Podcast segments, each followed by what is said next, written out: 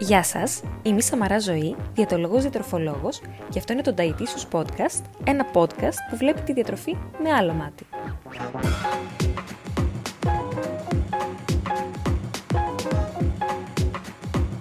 Στόχος μου είναι μέσα από κάθε επεισόδιο του Dietitious Podcast να ταυτιστείτε, να διαφωνήσετε, να προβληματιστείτε και να εμπλουτίσετε τις γνώσεις σας για τη διατροφή.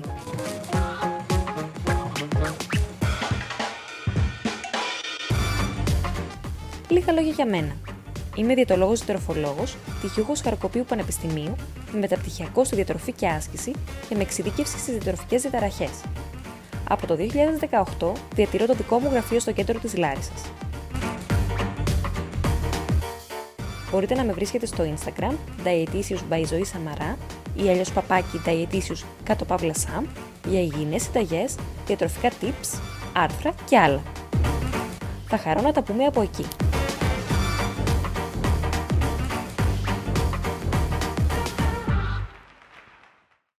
Γεια σας και καλώς ήρθατε σε ένα ακόμα Dietitious Podcast. Σήμερα έχω τη μεγάλη χαρά και τιμή να έχω μαζί μου μία συνάδελφο που τη γνώρισα από το Instagram, την Κάτια Νούση.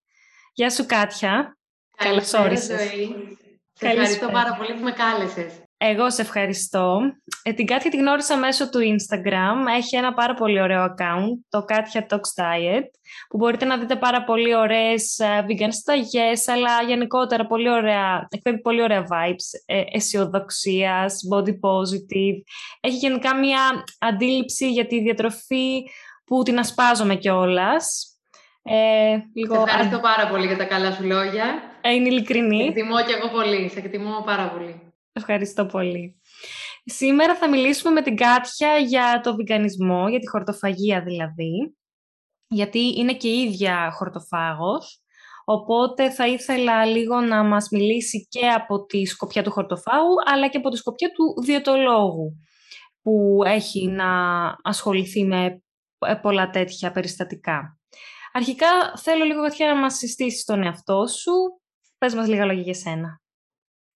Λοιπόν, αρχικά να πω ότι δεν ξεκίνησα τις σπουδές μου ως διατροφολόγος, έκανα κάτι τελείως διαφορετικό. Είχα σπουδάσει φιλόλογος, αλλά έγινε αυτή η μεταστροφή λόγω κάποιας διατροφικής διαταραχής δικής μου, γιατί για 3-4 χρόνια είχα βουλημικά επεισόδια και προσπαθούσα να τα λύσω. Και εκεί εμπλέκεται και η χορτοφαγία, κάπως έτσι ξεκίνησε. Και έτσι ξεκίνησε και οι σπουδές μου, οπότε ήταν κάτι που το επέλεξα 100% αυτό το επάγγελμα, πολύ συνειδητά. Και γι' αυτό το αγαπάω τόσο πολύ. Τώρα, όσον αφορά τη χορτοφαγία, ξεκίνησε περίπου πριν 4 χρόνια. Έκοψα το κρέας στην αρχή, δηλαδή αφαίρεσα μόνο το κρέας, ούτε καν το ψάρι, γιατί διαβάζοντας έβλεπα τα πρότυπα της μεσογειακής διατροφής που σύστηναν πολύ πολύ λιγότερο κρέας από αυτό που δυστυχώς καταναλώνουμε ως Έλληνες πια. Και αποφάσισα να το κάνω σε μένα. Άλλωστε, μεγάλωσα και σε ένα σπίτι που και η μητέρα μου ήταν χορτοφάγος, οπότε είχα αυτό το ερέθισμα. Δεν ήταν ξένο για μένα. Οπότε είπα να το κάνω και εκείνη με οθούσε. Οπότε είχα και μια όθηση. Και έτσι ξεκίνησα να φέρω το κρέας. Άρχισα να βλέπω απίστευτα ωφέλη στο σώμα μου, στην ενέργειά μου μες την ημέρα. Η περίοδος μου έφτιαξε, γιατί επειδή έχω πολυκυστικές οθήκες και αυτό δεν ήταν καθόλου ρυθμισμένο, παρόλο που είχα κάνει διάφορα με την κλασική ιατρική. Οπότε άρχισα να βλέπω όλα αυτά τα ωφέλη και σιγά σιγά άρχισα να αφαιρώ και τα ζωικά παράγωγα, αφού θεωρούσα ότι δεν μου είναι τόσο αναγκαία. Ενημερωνόμουν πολύ και για το περιβάλλον, το αποτύπωμα που έχουν αυτά που καταναλώνουμε στο περιβάλλον. Και έτσι σιγά σιγά και πολύ σταδιακά, με την πάροδο 3 ετών, κατέληξα να αποφεύγω όλα τα ζωικά παράγωγα. Δεν ήταν κάτι που έγινε δηλαδή εν μία νυχτή. Πολύ ωραία. Τέλεια. Οπότε αυτό θα σύστηνες γενικά σε κάποιον που θέλει να γίνει vegan, να το κάνει σταδιακά ή... Απαραίτητα. Κάποιος που είναι πανφάγος και θέλει κατευθείαν να μεταβεί σε μία διατροφή vegan, δηλαδή αυστηρά χορτοφαγική όπως λέμε, είναι κάτι πάρα πολύ δύσκολο, έως άπιαστο. Όποιος το έχει κάνει και μαζί μου, γιατί το έχει ζητήσει, δεν έχει πετύχει. Γιατί ξαφνικά πρέπει να εκπαιδευτείς σε ένα τελείως διαφορετικό διατροφικό μοντέλο. Να εισάγεις πολλά διαφορετικά τρόφιμα, για να μην είναι και μονότονη η διατροφή, να μην έχει κάθε μέρα μόνο νεβίδια και φακές και πληγούρι, ας πούμε. Οπότε αυτό θέλει πάρα πολύ εκπαίδευση και θέλει χρόνο. Και πέρα από αυτό, θεωρώ ότι δεν είναι καλό ίσως και για το έντερό μας. Ξέρεις, αν μεταβούμε πολύ βάναυσα σε μια χορτοφαγική διατροφή που αυξάνουν τις φυτικές ίνες στα 40-50 γραμμάρια ενδεχομένως την ημέρα, αν προϋπάρχει και ένα μικρό πρόβλημα στο έντερο, αυτό θα επιδεινώσει τα φουσκώματα, τους τυμπανισμούς και έτσι το άτομο θα το παρατήσει. Οπότε δεν το συστήνω. Συστήνω μια σταδιακή μετάβαση, ομαλή, και το πιο σημαντικό είναι να συμβουλευτεί κάποιος έναν εξειδικευμένο διατροφολόγο σε αυτό. Γιατί όσο και να διαβάσει κάποιος μόνος του, ξέρεις πώς λειτουργεί και στο ίντερνετ, δεν είναι όλα σωστά αυτά που διαβάζουμε και έγκυρα. Οπότε θέλει αρκετή εκπαίδευση στο κομμάτι αυτό. Ωραία, ναι, πάρα πολύ σωστό αυτό που λες, ακριβώς, γιατί πρώτον, αν το κάνει κάποιος μόνος του, μπορεί να το κάνει πάρα πολύ μονότονο και να το σταματήσει και πάρα πολύ γρήγορα και φυσικά να δημιουργήσει και κάποιες διατροφικές ελλείψεις. Αλλά σε αυτό το σημείο λίγο να πούμε για κάποιον που δεν ξέρει ότι ο βιγκανισμός είναι ο αποκλεισμός όλων των ζωικών τροφίμων και παραγόγων, δηλαδή τρώμε μόνο φυτικά. Mm-hmm. Ακριβώς. Υπάρχουν διάφοροι τύποι, όπως λέγαμε, χορτοφάγων. Υπάρχουν κάποιοι που αποκλείουν μόνο το κρέας, που είναι η χορτοφάγη, ο κλασικός vegetarian που γνωρίζουμε, και το ψάρι. Υπάρχουν και αυτοί που κρατούν όμως το αυγό, αλλά κόβουν τα υπόλοιπα. Υπάρχουν και οι flexitarian, δηλαδή αυτοί που κατά βάση τρώνε χορτοφαγικά, αλλά περιστασιακά μπορεί να καταναλώσουν και λίγο κρέας. Και οι αυστηρά χορτοφάγοι, οι vegan που λέμε στα αγγλικά, οι οποίοι αφαιρούν και το μέλι, γιατί θεωρείται ότι εκμεταλλευόμαστε τις μέλισσες για να το καταναλώσουμε. Οπότε ναι, αν το κάνει κάποιος μόνος του, μπορεί να δημιουργήσει κάποιες διατροφικές ελλείψεις. Γενικά, αν δεν προσέξει κάποιους συγκεκριμένους συνδυασμούς. Θέλεις να μας πεις ποιες είναι οι πιο συχνές διατροφικές ελλείψεις σε κάποιον vegan? Να πω πρώτα πολλά ότι σίγουρα κάποιος θα σκεφτεί την πρωτεΐνη. Mm-hmm. Και είναι κάτι το οποίο δεν πρέπει να μας απασχολεί, γιατί έχουμε δει και σε έρευνες ότι αν κάποιος καταναλώνει μια επαρκή ποσότητα θερμιδών μέσα στην ημέρα, σίγουρα μέσα σε αυτές τις θερμίδες θα λάβει και την επαρκή πρόσληψη πρωτεΐνης. Τώρα, αν μιλήσουμε για αθλητές, ενδεχομένως να υπάρχει κάποιο συμπλήρωμα που πρέπει να δώσουμε, αλλά αυτό για πολύ εξειδικευμένες περιπτώσεις. Μιλάμε για αθλητές. Για τον απλό κόσμο, απλό αθλούμενο, 2-3 φορές την εβδομάδα, δεν χρειάζεται καμία επιπρόσθετη πρόσληψη πρωτεΐνης, μας καλύπτει η τροφή. Τώρα, άλλες ελλείψεις που μπορεί να έχει ενδεχομένως ένας vegan είναι στο σίδηρο, γιατί η βιοδιαθεσιμότητα του φυτικού σιδήρου είναι πολύ λιγότερη από τον σίδηρο που προσλαμβάνουμε από τις ζωικές τροφές, που είναι ο εμικός σίδηρος, στον αντίποδα ο μη εμικός που είναι από τις φυτικές πηγές τροφίμων, της τάξης του 2 έως 3% βιοδιαθεσιμότητα. Οπότε αυτό είναι πάρα πολύ λίγο. Αλλά μπορούμε να κάνουμε διάφορες πρακτικές διατροφικά και να αυξήσουμε την απορρόφησή του. Κάποια από αυτή είναι να προσθέσουμε βιταμίνη C, όπως το λέμε πολύ συχνά, στα τρόφιμα που έχουν σίδηρο. Για παράδειγμα, στις φακές μπορούμε να βάλουμε πολύχρωμες πιπεριές, ντομάτα φρέσκια, κάποια όξινη πηγή όπως είναι το ξύδι, το λεμόνι. Όπως επίσης το σκόρδο και το κρεμμύδι αυξάνουν την απορροφησιμότητα του σιδήρου κατά 50%. Σίγουρα κάποιο τρόφιμο, όπως όλα αυτά τα όσπρια, τα μαγειρεύουμε με κρεμμύδι, ενδεχομένως και κάποιο σκόρδο μέσα, οι περισσότεροι Έλληνες νομίζω. Όσον αφορά το σίδηρο, πρέπει να το προσέξουν περισσότερο οι γυναίκες που έχουμε και μεγαλύτερη ανάγκη λόγω της εμμηνουρήσης κάθε μήνα από τους άντρες, και ειδικά γυναίκες που έχουν βαριά περίοδο. Βλέπουμε έλλειψη σιδήρου και εκεί πρέπει να ενισχύσουμε περισσότερο. Ενδεχομένως να υπάρξει κάποιο συμπλήρωμα αν ήδη έχουμε χαμηλές αποθήκες. Αλλά αυτό δεν είναι η βασική οδηγία. Θα μπορούσε και ένας κρεατοφάγος να έχει την ίδια ακριβώς έλλειψη. Απλά το ζώο που θα καταναλώσουμε είναι ο μεσολαβητής της πρόσληψης σιδήρου και έχει κάνει όλη τη δουλειά για εμάς από τις τροφές που έχει λάβει. Οπότε παίρνουμε έτοιμη την τροφή, χωρίς να χρειαστεί να κάνουμε εμείς κάτι έξτρα. Κάτι άλλο σημαντικό που πρέπει να προσέξει ένας vegan είναι τα ωμέγα-3 λιπαρά οξέα, τα οποία κατά βάση βρίσκονται στα ψάρια και στα λιπαρά ψάρια. Οπότε κάποιος που έχει αποκλείσει αυτήν την ομάδα τροφίμων, ενδεχομένως να πρέπει να είναι πιο προσεκτικός. Και τι εννοώ? Σίγουρα θα πρέπει να λαμβάνει κάθε μέρα μία κουταλιά έως δύο κουταλιές της σούπας λιναρόσπορο για να γίνεται καλή μετατροπή των λιπαρών οξέων, των ω3 λιπαρών οξέων. Ωστόσο, σε καταστάσεις διαβήτη τύπου 2 ή υπέρτασης που δεν υπάρχει καλή μετατροπή, ίσως ενισχύσουμε με άλγη, δηλαδή με φύκη που έχουν ω3. Γιατί διαφορετικά τα παίρνουμε από το ύπαρ μεγάλων ψαριών. Κάτι άλλο που τις γυναίκες πιο πολύ αφορά είναι το ασβέστιο, που έχουν μεγάλες ανάγκες ασβεστίου μες την ημέρα. Αν κάποιος δεν έχει αποκλείσει τα γαλακτοκομικά, είναι μια χαρά, δεν έχει κανένα πρόβλημα και είναι απλά χορτοφάγος. Αν όμως είναι vegan, πρέπει να προσέξει πηγές ασβεστίου, όπως είναι να εισαγάγει δηλαδή το ταχίνι, το σουσάμι, παπαρουνόσπορος έχει εξαιρετική πηγή ασβεστίου. Τώρα, όσον αφορά τα αμύγδαλα ή κάποιους ξηρούς καρπούς, επειδή έχουν και τα φυτικά οξέα, που αυτά κάπως μπλοκάρουν την απορρόφηση του ασβεστίου, το μούλιασμα, η ζύμωση γενικά, βελτιώνει πάρα πολύ την απορροφησιμότητα του ασβεστίου για τον οργανισμό. Τι άλλο να πούμε για τον ψευδάργυρο, νομίζω. Είναι κάτι σημαντικό. Δεν συζητάτε συχνά, αλλά ενδεχομένως να υπάρχει έλλειψη σε ψευδάργυρο.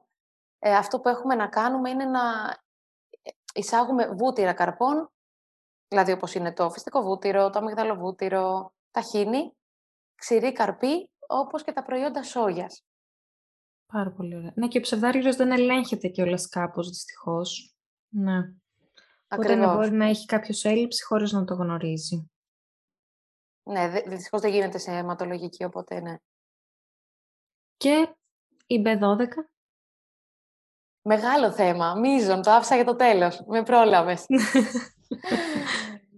Λοιπόν, αν και είναι μια υδατοδιαλυτή βιταμίνη, δηλαδή για να καταλάβουν και όσοι μας ακούνε, την απεκρίνουμε με τα ούρα, την απεκρίνουμε από το σώμα, δεν ανήκει στις λιποδιαλυτές που θα τις αποθηκεύσουμε στο σώμα μας, όπως είναι η D, η Α, η Ε βιταμίνη. Ωστόσο, έχει μια ικανότητα, γιατί ο οργανισμός μας είναι πάρα πολύ έξυπνος, να αποθηκεύεται για τουλάχιστον 1 με 2 έτη μέσα στο σώμα. Έχουμε πηγές δηλαδή και αποθέματα, ακόμα και αν γίνουμε αυστηρά χορτοφάγοι. Ναι. Οπότε εγώ θα έλεγα ότι μετά τον πρώτο χρόνο θα ελέγχαμε τα επίπεδα της B12, που πρέπει να είναι γύρω στα 500 με 600 βέλτιστα στο αίμα, και εκεί θα χρειαστούμε συμπλήρωμα.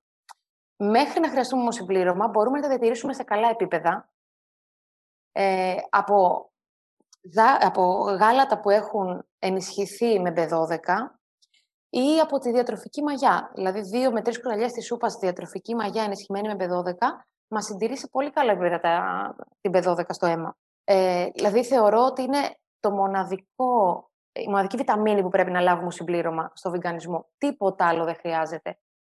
Δεν χρειάζεται δηλαδή να αρχίσουμε να παίρνουμε βιταμίνη C, να παίρνουμε ασβέστιο, να νομίζουμε ότι μας λείπουν όλα, ο σίδηρος.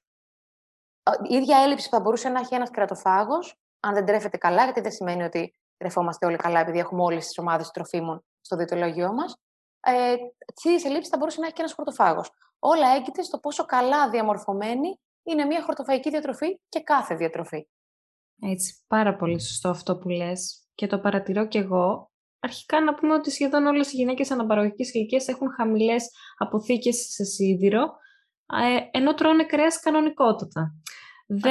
Δεν φαίνεται ότι είναι μεγάλη συσχέτιση, απλά θέλει αυτό που είπες, μια πολύ καλά δομημένη χορτοφαγική διατροφή, γιατί πολλοί κάνουν το λάθος και πάνε αποκλειστικά στους υδατάνθρακες τους απλούς κατά τη μετάβασή τους, όταν δεν έχουν μια βοήθεια, και παρατηρούν κιόλας ότι αυξάνουν το βάρος τους, αν και οι μελέτες δείχνουν το αντίθετο βέβαια, ότι η vegan διατροφή σχετίζεται με χαμηλότερο βάρος. Ωστόσο, κάποιοι, μεμονωμένα ίσως περιστατικά, όταν δεν το κάνουν σωστά, αυξάνουν το βάρος γιατί τρώνε πιο συχνά μακαρόνια, πατάτες, ρύζια. Ακριβώς. Πάνε στην εύκολη λύση. Ναι. Ναι, γιατί στην αρχή κάποιος δεν γνωρίζει τι ακριβώς να εισάγει στη διατροφή του, εφόσον έχει βγάλει μια πολύ μεγάλη ομάδα τροφίμων, όπως είναι το κρέας και το ψάρι, που το καταναλώνουμε κατά κόρον και ως λαός. Ακριβώς. Οπότε αυξάνει τους απλούς υδατάνθρακες. Αυξάνει το ψωμί, αυξάνει τα μακαρόνια. Εν τω μεταξύ, η ζωική πρωτεΐνη μας προκαλεί μεγαλύτερο κορεσμό από την φυτική. και ξαφνικά βρίσκονται αντιμέτωποι με μια πολύ μεγάλη πείνα. Γι' αυτό εισάγουν πολλούς υδατάνθρακες και βλέπουμε μια πρόσληψη βάρους, αν κάποιος το κάνει μόνος του. Γι' αυτό προτείνουμε πάντα σε συνεργασία με κάποιο διαιτολόγο για να γίνει σωστά. Και από άποψη ποιότητας και από άποψη ποσότητας, φυσικά. Ακριβώς, ναι. Απλώς να τονίσουμε σε όλους ότι οι μελέτες δείχνουν το ακριβώς αντίθετο, ότι και έχουν πιο υγιές βάρος οι vegan και ας πούμε σε ένα position paper που έβγαλε και ο Αμερικάνικος Σύλλογος Διαιτολόγων, λέει τα καλύτερα. Δηλαδή δεν λέει κάτι κακό. Ακριβώς. Ακριβώς. Μα, σύμφωνα και με την Αμερικανική Ακαδημία Διατροφής και Διαιτολογίας το 2016, μία vegan διατροφή, καλά σχεδιασμένη, μπορεί να είναι ασφαλής και κατάλληλη για όλα τα στάδια ζωής. Δηλαδή από βρέφη μέχρι ενήλικες, θυλάζουσες, εγκύους και το καθεξής. Ναι, γιατί υπάρχει πολύ αρνητική κριτική σε γυναίκες που επιλέγουν να ταΐσουν τα παιδιά τους χορτοφαγικά. Αυτό δεν σημαίνει ότι δεν πρέπει το παιδί να λαμβάνει βέβαια μητρικό γάλα, να το πούμε και αυτό, γιατί είναι φυσικό. Είναι απαραίτητο. Αλλά, ναι, και εκεί θέλει υπερβολή. Αν θέλει μία φορά προσοχή στον ενήλικα, θέλει 100 φορές το βρέφος. Εννοείται. Φυσικά. Ναι. Εννοείται. Αλλά ναι, γίνεται, απλά θα πρέπει να προσέχει υπερβολικά η μητέρα και ο πατέρας. Ναι. Πολύ ωραία. Πάρα πολύ ωραία όσα μας είπες, Κάτια, μέχρι στιγμής. Πάρα πολύ έτσι κατατοπιστικά. Άρα πρωτεΐνη δεν χρειάζεται να πάρει συμπλήρωμα κάποιος vegan, γιατί ανησυχούν πάρα πολύ για την πρωτεΐνη. Ακόμα και οι κρεατοφάγοι ανησυχούν, πόσο μάλλον οι vegan, εννοείται. Σκέψουν, το ακούμε συχνά. Η αλήθεια είναι πως χρειαζόμαστε ο μέσος άνθρωπος, χοντρικά θα πω, 1 γραμμάριο ανά κιλό σωματικού βάρους. Δηλαδή, αν κάποιος είναι 75 κιλά, χρειάζεται 75 γραμμάρια πρωτεΐνης. Για παράδειγμα, μία κούπα βρασμένα ρεβίθια έχει 20 γραμμάρια πρωτεΐνης. Άρα, είμαστε σχεδόν το 1 τρίτο, 1 τέταρτο από μία και μόνο κούπα. Οπότε, φαντάσου να βάλουμε όλα τα υπόλοιπα τρόφιμα μέσα στην ημέρα. Κάτι σημαντικό που ενδεχομένως δεν γνωρίζουν αρκετοί είναι ότι δεν χρειάζεται να βάλουμε στο ίδιο γεύμα κάποιους ιδιαίτερους συνδυασμούς για να απορροφηθούν τα αμινοξέα, αλλά το σώμα μας έχει την ικανότητα να προσλαμβάνει ημερησίως, ανά το 24ωρο που έχουμε μια ποικίλη διατροφή, όλα τα απαραίτητα αμινοξέα. Παλιά δηλαδή πιστεύαμε, πρέπει να φάω φακές με ρύζι για να απορροφήσω, για να έχω και τα 9 απαραίτητα αμινοξέα σε φανταστική ποσότητα. Δεν χρειάζεται. Ας μην είμαστε μονικοί με αυτό. Το σώμα έχει την ικανότητα να τα τραβάει από όλη τη διάρκεια της ημέρας, αν έχουμε φάει σωστά. Ακριβώς. Απλώς θέλει μέσα στην ημέρα, για να το πετύχουμε αυτό, μία ποικιλία. Αυτό να έχει ένας vegan στο μυαλό του, ότι πρέπει να έχει ποικιλία στα γεύματα και έτσι θα πετύχει την σωστή πρόσληψη θρεπτικών συστατικών. Πάρα πολύ ωραία. Υπάρχουν διάφοροι vegans, αυτοί που πραγματικά ασχολούνται, καταναλώνουν πολύ φυτικά τρόφιμα, ό,τι πραγματικά βγαίνει από τη φύση. Υπάρχουν και vegans που θα καταναλώσουν περισσότερο fast food. Mm-hmm. Δεν μπορούμε δηλαδή, γι' αυτό λέμε ότι δεν είναι για όλους, εξαρτάται πώς θα το κάνει κάποιος τη μετάβαση, τι ακριβώς θα καταναλώσει. Μπορεί κάποιος να μην είναι καθόλου υγιής όντας vegan, γιατί απλά καταναλώνει fast food. Υπάρχει ο vegan που θα φάει ένα πιάτο μακαρόνια λευκά με σάλτσα, ας πούμε, σκέτο, και κάποιος άλλος που θα φάει ένα μπούντα μπολ, δηλαδή θα έχει μέσα ρεβίθια, κοινόα, πράσινα λαχανικά, τόφου ενδεχομένως. Οπότε καμία σχέση το ένα vegan πιάτο με το άλλο. Έτσι. Γι' αυτό προσοχή. Υπάρχουν τρόφιμα που έχουν από μόνα τους υψηλής βιολογικής αξίας πρωτεΐνες, γιατί τα φυτικά, να πούμε για αυτούς που το ξέρουν, έχουν χαμηλής βιολογικής αξίας πρωτεΐνες, δηλαδή πρωτεΐνες που δεν έχουν όλα τα απαραίτητα αμινοξέα και τα 9. Αλλά υπάρχουν φυτικά τρόφιμα που είναι αντίστοιχα του κρέατος ή των ζωικών προϊόντων. Βεβαίως. Ένα από αυτά είναι η σόγια, που αν θες να μιλήσουμε και για αυτήν, το φαγόπυρο, η κοινόα, παραδόξως τα σπαράγγια και η πατάτα. Έχουν και τα 9 απαραίτητα αμινοξέα και το πληγούρι επίσης. Δηλαδή ένα ταμπουλέ θα μπορούσε να είναι ένα κυρίως γεύμα χωρίς να χρειαστεί να βάλω τίποτα άλλο για πρωτεΐνη. Υπέροχο. Τέλειο. Και για τη σόγια τι έχεις να πεις, γιατί κάποιοι τη φοβούνται. Ναι, αυτό το ερώτημα το δέχομαι συχνά. Η αλήθεια είναι πως όταν καταναλώνουμε σόγια πρέπει να είναι πάντα βιολογική, διότι είναι το πιο γενετικά τροποποιημένο προϊόν στον πλανήτη, καθώς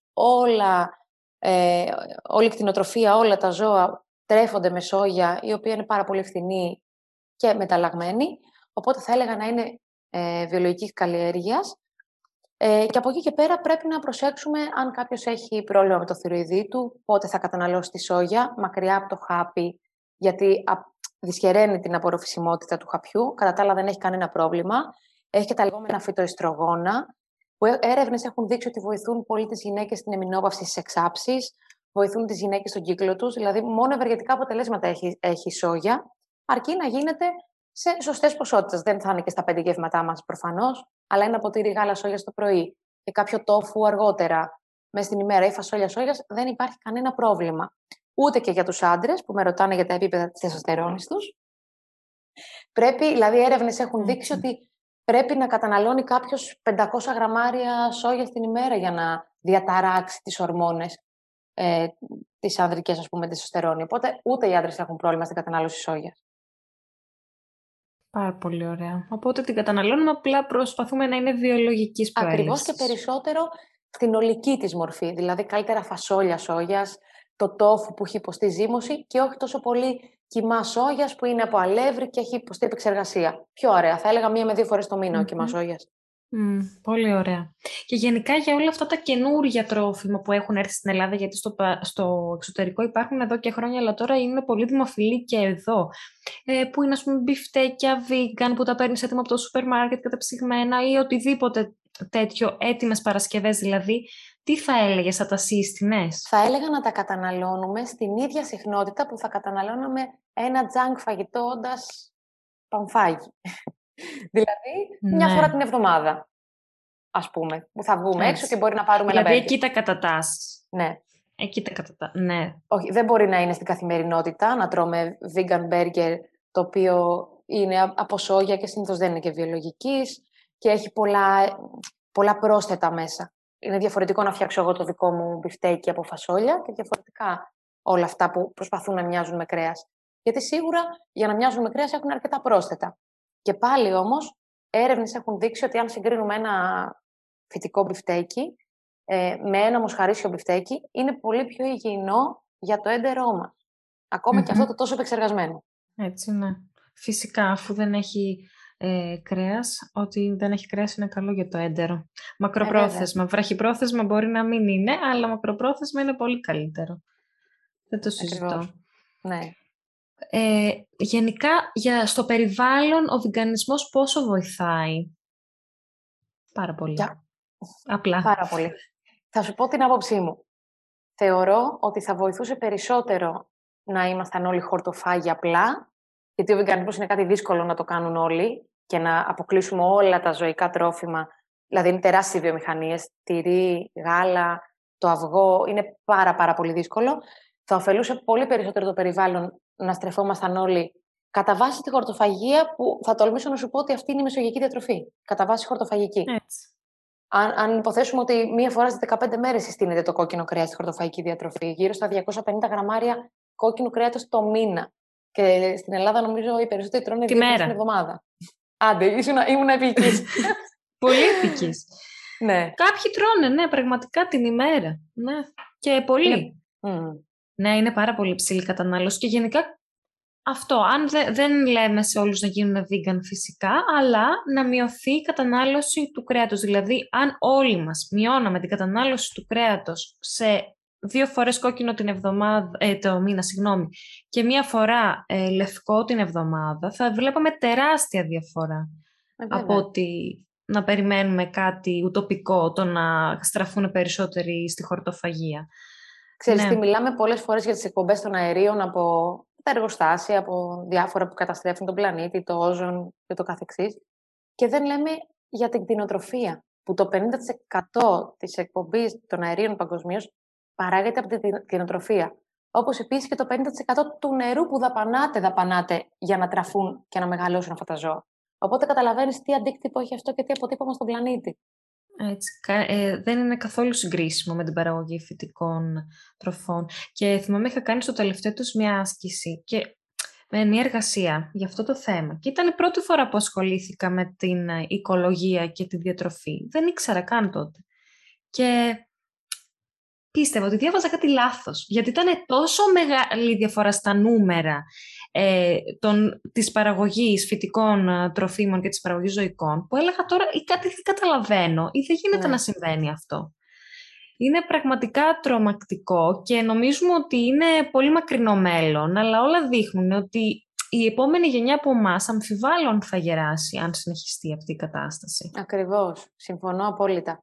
Σκέψου ότι αν δεν κάνω λάθος, για ένα κιλό κόκκινο κρέας δαπανώνται 1.500 λίτρα νερό.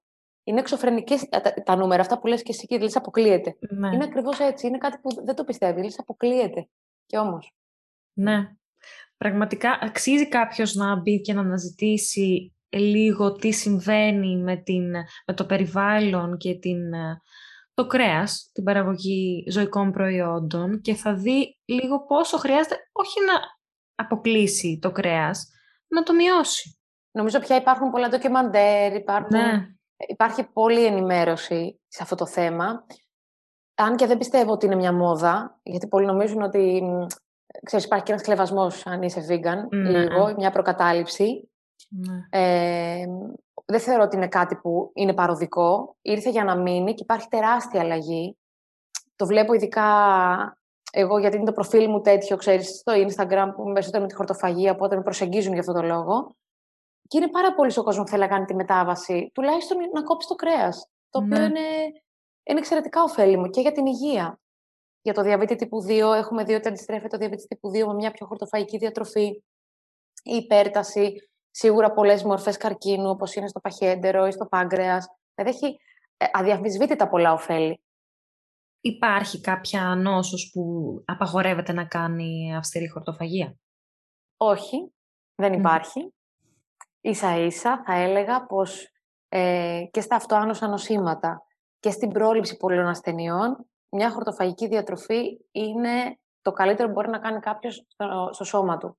Ακόμα και η Αμερικανική Ακαδημία του Καρκίνου πρότεινε, νομίζω, το 2016 τα 2/3 της διατροφής να είναι από φυτικές πηγές για την πρόληψη του καρκίνου. Οπότε νομίζω ότι είναι εξαιρετικά ωφέλιμο. Πια έχουμε αδειάσει τα στοιχεία, και να μην μιλήσω για τα αλλαντικά, τα οποία ο κόσμος νομίζει ότι είναι ωφέλιμα και έφαγα μία καπνιστή γαλοπούλα και δεν πειράζει, δεν είναι ζαμπόν, δεν είναι μπέικον. Και όμως συγκαταλέγονται στα επεξεργασμένα κρέατα και σύμφωνα με τον Παγκόσμιο Οργανισμό Υγείας, λιγότερο από μία φέτα την εβδομάδα επιτρέπεται. 25 γραμμάρια. Ακριβώς. Έχει καθιερωθεί με αυτήν όλες αυτές τις δίαιτες που κάνει ο κόσμος με τα χρόνια. Επειδή η γαλοπούλα έχει πάρα πολύ λίγες θερμίδες, έχει μείνει στο κεφάλι του ανθρώπου που κάνει δίαιτα ότι μπορώ να την καταναλώνω όσο θέλω, γιατί έχει πάρα πολύ λίγες θερμίδες, δεν θα με εμποδίσει κάπου. Ωστόσο, δεν κοιτάμε αυτό το κομμάτι, κοιτάμε το άλλο, ότι είναι κάτι πάρα πολύ επεξεργασμένο. Δεν έχει σημασία το ότι είναι λευκό κρέας, είναι επεξεργασμένο κρέας, και φαίνεται ότι ενοχοποιείται για καρκίνο παχαίου εντέρου. Οπότε, όσο μπορείτε, σταματήστε την πρόσληψη, και ειδικά ξεκινήστε, και επειδή πολλοί μου λένε για τα παιδιά, άρα σε όλους το συστήνω κι εγώ. Δηλαδή, να το σταματήσω και από τα παιδιά, πρώτα από τα παιδιά. Δεν έγινε κάτι, θα παραπονεθούν 2-3 φορές, θα το συνηθίσουν. Δεν είναι κάτι. Ακριβώς. Είναι κρίμα να αξιολογούμε ένα προϊόν μόνο ως προς μία του ιδιότητα. Ότι έχει λίγες θερμίδες και μας δίνει πρωτεΐνη. Ναι, αλλά τι άλλο μας δίνει? Ακριβώς. Όσα βλαβερά συστατικά. Οπότε καλύτερη αξιολόγηση, και φυσικά η ποιότητα παίζει πολύ σημαντικό ρόλο. Η ποιότητα είναι για τη θρέψη, η ποσότητα είναι ενδεχομένως για να χάσουμε ή να πάρουμε βάρος, ό,τι θέλουμε. Ακριβώς, ναι. Και υπάρχει, ας πούμε, σε κάποιον αθλητή, ο οποίος είναι υψηλού επίπεδου, θα σύστηνες να μην κάνει χορτοφαγία λόγω υψηλών απαιτήσεων σε σίδηρο ή κάτι τέτοιο? Όχι, φυσικά και όχι. Δηλαδή, ενώ θα του επέτρεπα. Έχουμε δει και αθλητές και μαραθωνοδρόμους, ακόμα και bodybuilders, που εκεί κι αν οι ανάγκες είναι πολύ μεγάλες, γιατί μιλάμε για υπερτροφία, οπότε ενδεχομένως να χρειαστούμε 2,5 γραμμάρια ανά κιλό σωματικού βάρους σε πρωτεΐνη και όχι 1, όπως είπαμε πριν. Απλά ενδεχομένως εκεί να χρειαστούμε κάποια συμπληρώματα, που και πάλι να επισημάνω ότι και οι άνθρωποι που καταναλώνουν κρέας επίσης λαμβάνουν ως αθλητές. Ακριβώς. Απλά μπορεί και εκεί να δούμε ότι χρειάζεται κάποια ενίσχυση σε ωμέγα-3 που χρειάζονται για να καταστήλουν και τη φλεγμονή, ίσως για μεγάλες απαιτήσεις σιδήρου και φυσικά για B12. Τώρα από εκεί και πέρα, όσον αφορά πρωτεΐνη, υδατάνθρακα, κανένα πρόβλημα εννοείται. Τα προσλαμβάνουμε από την τροφή. Σούπερ, τέλεια. Άρα όλοι μπορούν εξαιρέτως να ακολουθήσουν μία χορτοφαγική διατροφή, απλώς με σωστή επιτήρηση και σωστούς συνδυασμούς. Εκεί καταλήγουμε, δεν χρειάζεται να το σκέφτεστε αν εγώ μπορώ να το κάνω ή όχι. Ακριβώς. Και εσύ...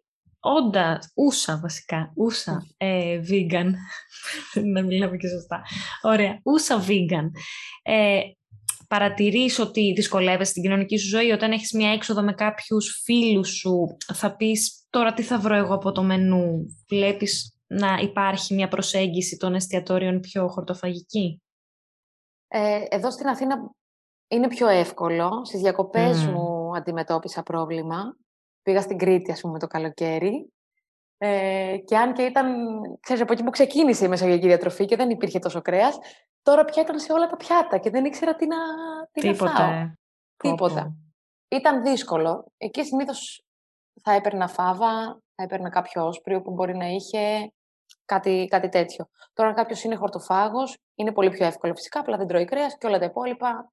Αυτό είναι πάρα πολύ εύκολο. Ο βιγκανισμός είναι πιο δύσκολο. Δύσκολη και η αποδοχή, νομίζω, τον γύρο. Ρωτάνε πολλές ερωτήσεις. Δηλαδή, εδώ βομβαρδίζουν εμένα που θα τους απαντήσω γιατί είναι η δουλειά μου αυτή. Ναι. Διάφοροι που έρχονται σε μένα και θέλουν να κάνουν τη μετάβαση, μου λένε πες μου τι να πω σε όλους αυτούς που κρίνουν το βιγκανισμό, που θέλω να μεταβώ, ότι δεν θα έχω επαρκή πρόσληψη πρωτεΐνης, ότι τι είναι αυτό, είναι μια μόδα και πώς γίνεται να μην τρώμε κρέας και το καθεξής. Οπότε σίγουρα θα αντιμετωπίσουμε κάποια έτσι εμπόδια στον κύκλο μας, θεωρώ. Αλλά σε αυτό έγκυται το πόσο θέτουμε τα όρια μας και επίσης το πόσο καλά εκπαιδευμένοι είμαστε για να απαντήσουμε αντίστοιχα ότι ναι, σωστά, αυτό βλάπτει, αυτό όχι, οπότε και συμπέρα το δοκιμάσεις. Έχω δει και φίλους μου θειασότες του κρέατος και να ήταν υπέρμαχοι, ας πούμε, δεν ήταν με τίποτα να καταναλώσουν φυτική τροφή. Και τελικά με τον καιρό κάπως τους έπεισα ότι να το δοκιμάσουν, να καταδοκιμαντέρω όλα αυτά, ξέρεις, που βγήκαν στη δημοσιότητα και έκαναν την αλλαγή και μου λένε απίστευτα ωφέλη στην ενέργειά τους, ξυπνούν καλύτερα, κοιμούνται πιο καλά. Θεωρώ ότι κάποιος όταν μεταβεί στη χορτοφαγία σε 1-3 μήνο θα έχει δει εξαιρετικά ωφέλη στο σώμα του. Ως προς την ενέργεια, δεν θα είναι υποτονικός μες την ημέρα. Οι γυναίκες δεν θα έχουν πολλούς πόνους την περίοδο, γιατί πολλές φορές μας λείπει το μαγνήσιο, ενώ μια χορτοφαγική διατροφή είναι πλούσια σε μαγνήσιο.